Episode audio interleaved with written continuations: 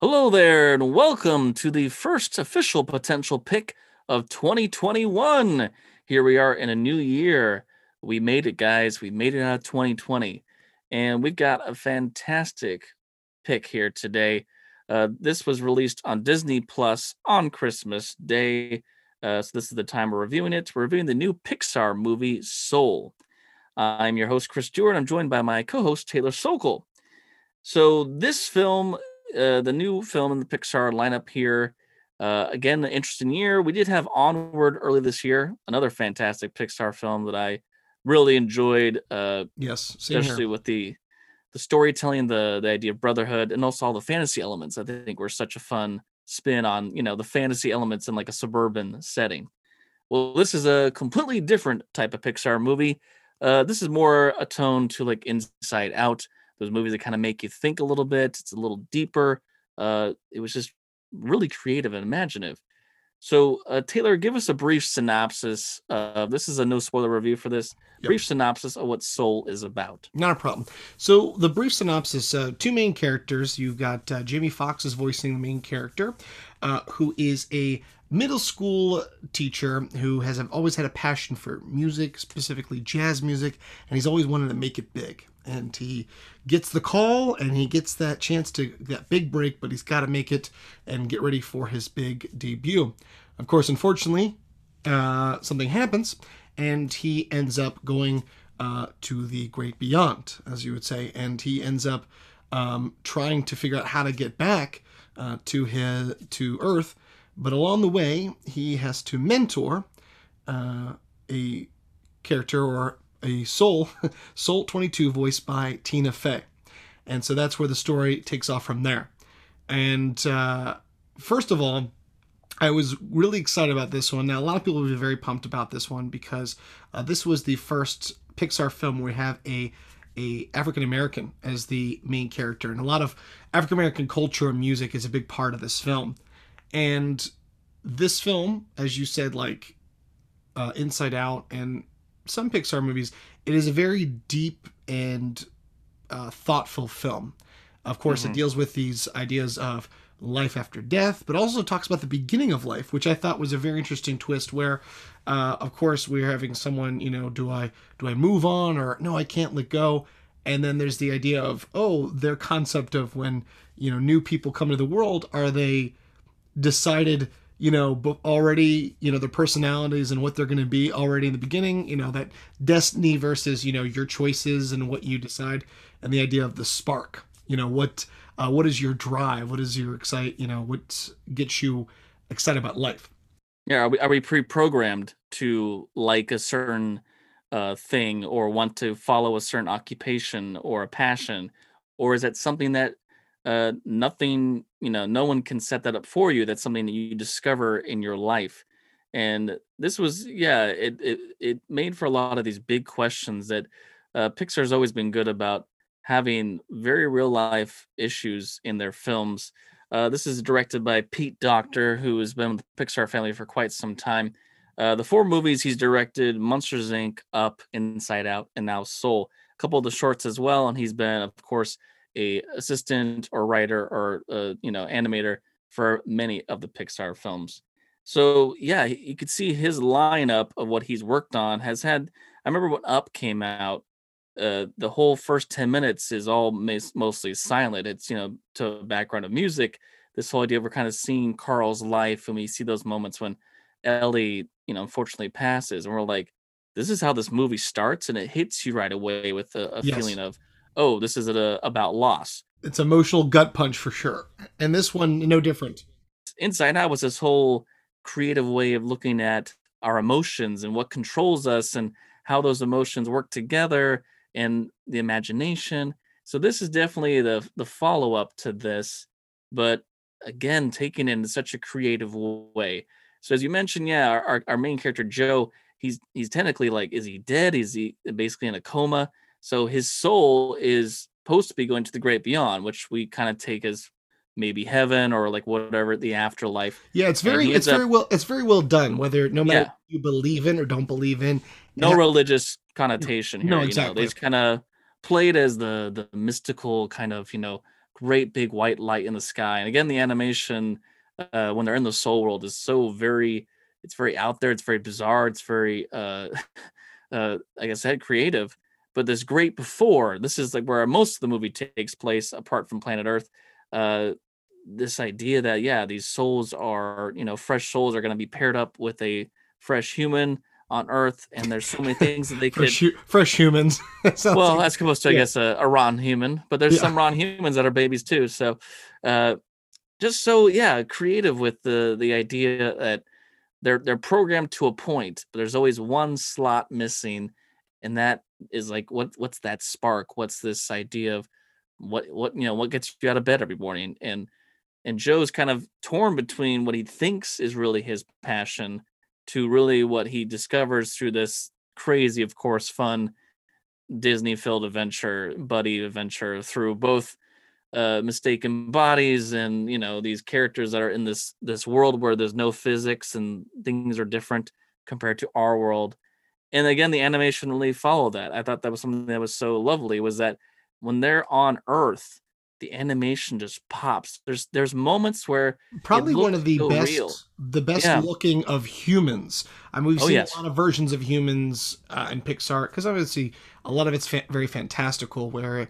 Um, you've got you know talking toys and superheroes, but of all the movies that have had you know human characters, this was the most realistic and very well done. And of course, like mm-hmm. you said, when you go to the the more of the mystical or more the um, surreal areas like the Great Before and such, the other characters, how they're designed was a very unique take, uh, especially kind of like that old um, kind of Van Gogh style or yes. Uh, some of the, the more modernist. Uh, it was very unique that it, it, stood out to you. And I was like, oh, that's kind of cool. Of course, you know, uh, some people may not like that, but I, I was a, really a fan of that because it was something really new, new and unique. I liked it because it made me think of this whole you know it's all very uh bright purples and pinks uh and blues this kind of like uh, mystical plane if you will where these characters live and the idea that these mentors as they're called these kind of people that they're kind of ones that regulate everything yeah they're, they're like squiggly line uh artistic uh Doodles. you know drawings but they can they can like you know teleport they can pop up anywhere they want you know the rules of physics don't apply to them they can turn into walls they can do whatever they want um, and, and they're all the the voice casting was just incredible here because they hired a lot of these like funny uh comedians that uh you know it's a lot of these like the way they talk they're all very gentle and there's a bit of a dry humor to because they're supposed to be very adult like talking down to these little souls that are kids. And a lot of some um, which made for a lot of very funny. That was another thing about this movie I thought was it's very funny. Very, very funny. And I mean, it's there's physical quick. humor, but there was a lot of fun mental humor in this. It made you very think. quick. There, there also, because the idea in this movie is they have a lot of these uh, famous either philosophers or inventors or stuff that they, over time, after they've passed, they become a mentor to try to, you know, match up these young souls with something they're going to like to go into Earth with. And the whole idea of Tina Fey's character, uh, Soul 22, is that she's gone through thousands of mentors and they've never been able to pair her up with the spark that's going to get her sent to Earth. Mm-hmm. And the vice versa is that she doesn't want to go to Earth. She thinks Earth is a waste of time. So this unique pairing that she's going to find the one guy that desperately wants to get back to Earth and they go on this giant adventure and it's it's just great. But those little moments where it was like these quick cameos of of famous people from history and it'd be like one line and it'd be such a funny it was, joke and it, was, was kind so of fast. you know what it reminded me of? It reminded me kind of the cutaway gags of like that seth macfarlane's known for like family guy and stuff yeah like, yeah. and you had to be you had to really pay attention. So i was laughing because i i got what they're doing with that and there. And of course what great casting. Jamie foxx has done uh, quite a bit of animation at this mm-hmm. point with Rio, and and he has that fantastic voice. But Tina Fey was such a great opposition. I one of my favorite lines, not with no spoilers, is it's like, "Why are you sound like a, a middle aged white lady?" And I'm just like, some kind of self referential as well. But you're right, the casting was great, and it's it was not only just quick with the timing of the, the jokes and the, the dialogue, it is a very quick film. And it does definitely keep you kind of on the edge of your seat to see where it goes. Yeah, I mean, like within the actual uh, mystical plane of this great before, we had voice actors. I mean, we had Graham Norton, the great, you know, uh, show host from uh, England, was in this and rightfully cast in this really funny role of Moonwind. Uh, we had Rachel House, Rich Ayoade, Alice Braga was studio. We had Fortune Feimster was in this. They had all these great uh, comedic actors playing these characters from this mystical plane. And then again, having that correct casting with people that are, uh, especially being this is a heavily African American story, especially not only not only through music, but the way they they portray New York and some of the real life things about New York. And again, how a passion can find you. It's not something that you just you know from birth know what you're gonna do. I thought that was really lovely. And they have, I mean, we have Questlove in this. We have Daveed Diggs, Angela Bassett, Phylicia Rashad. I mean, we had some great, you know, names, and especially people that have had history with music and stuff playing some of these characters. So that was was really smart.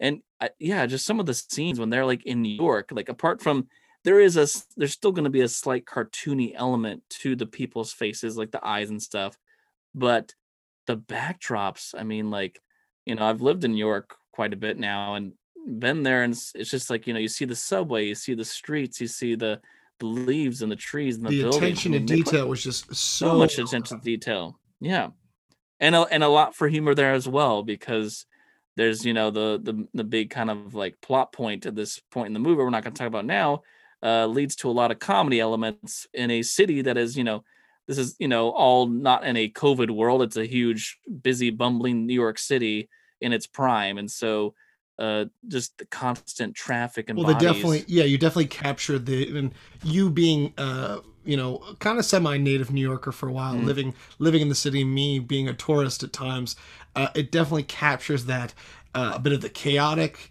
uh, Oh, yeah. side of it but also just the the sights the sounds and you know it's not it's not the same not being able to see it on the big screen but to, if you get to just get like a nice pair of headphones or hear that in those big speakers it really really pops the sound quality yeah we, this. we watched this on uh my our big tv and yeah the music was great too i mean there's a lot of this music that when it's you know on earth it's a lot of more of that kind of jazz vibe because that is what joe likes to play and it's what a lot of background is and then when it's in the great beyond and the great before it's this very uh mystical computer like very calm and dulcet like- tones. like in a like a lobby at like a massage place or like you know a certain Exactly, yes. elevator it's and and it, they needed those two different uh you know variations to kind of keep you in that zone and it, it just makes for a visual feast with some just great And- And well Great said, and well so with, said in the zone. So you know,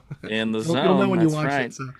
Um but yeah this just uh, this definitely to me was a movie that was needed at the end of this year at the end of 2020 going into 2021 uh it just was it, it really made me kind of remember even though we're in this you know still difficult time and we're hoping that the pandemic will start to ease off as the more the vaccine and leadership change and everything to remember to just you know take a walk outside and be thankful for what's around you and thankful for life and you know there's a lot still to be thankful for even though we're kind of trapped in our homes and having to wear masks and all that stuff. There's still a lot of stuff to appreciate and i think that was a beautiful message in this movie that was just like a much needed uh little treat there at the end of 2020 And a bit of an introspective reality check, if you will. hmm yeah. So uh definitely if uh check out soul it's now streaming on disney plus. It's it's a must watch guys. This We, is like we both agree with that. starting off 2021 really strong with the you know our first pick here. This is like it was it was a great way to end uh, the year. So check out soul on disney plus and that was this week's potential pick. Thanks for listening to the potential podcast. You can follow us on instagram and facebook at the potential podcast or on twitter at the potential pod Or you can email us. Send us your positive feedback and thoughts, suggestions, and more through our email, thepotentialpodcast at yahoo.com. i'm your host chris dewar And I'm your host, Taylor Sokol. stay tuned for more episodes on pop culture entertainment, and nerdum. And remember, Know know, your your potential.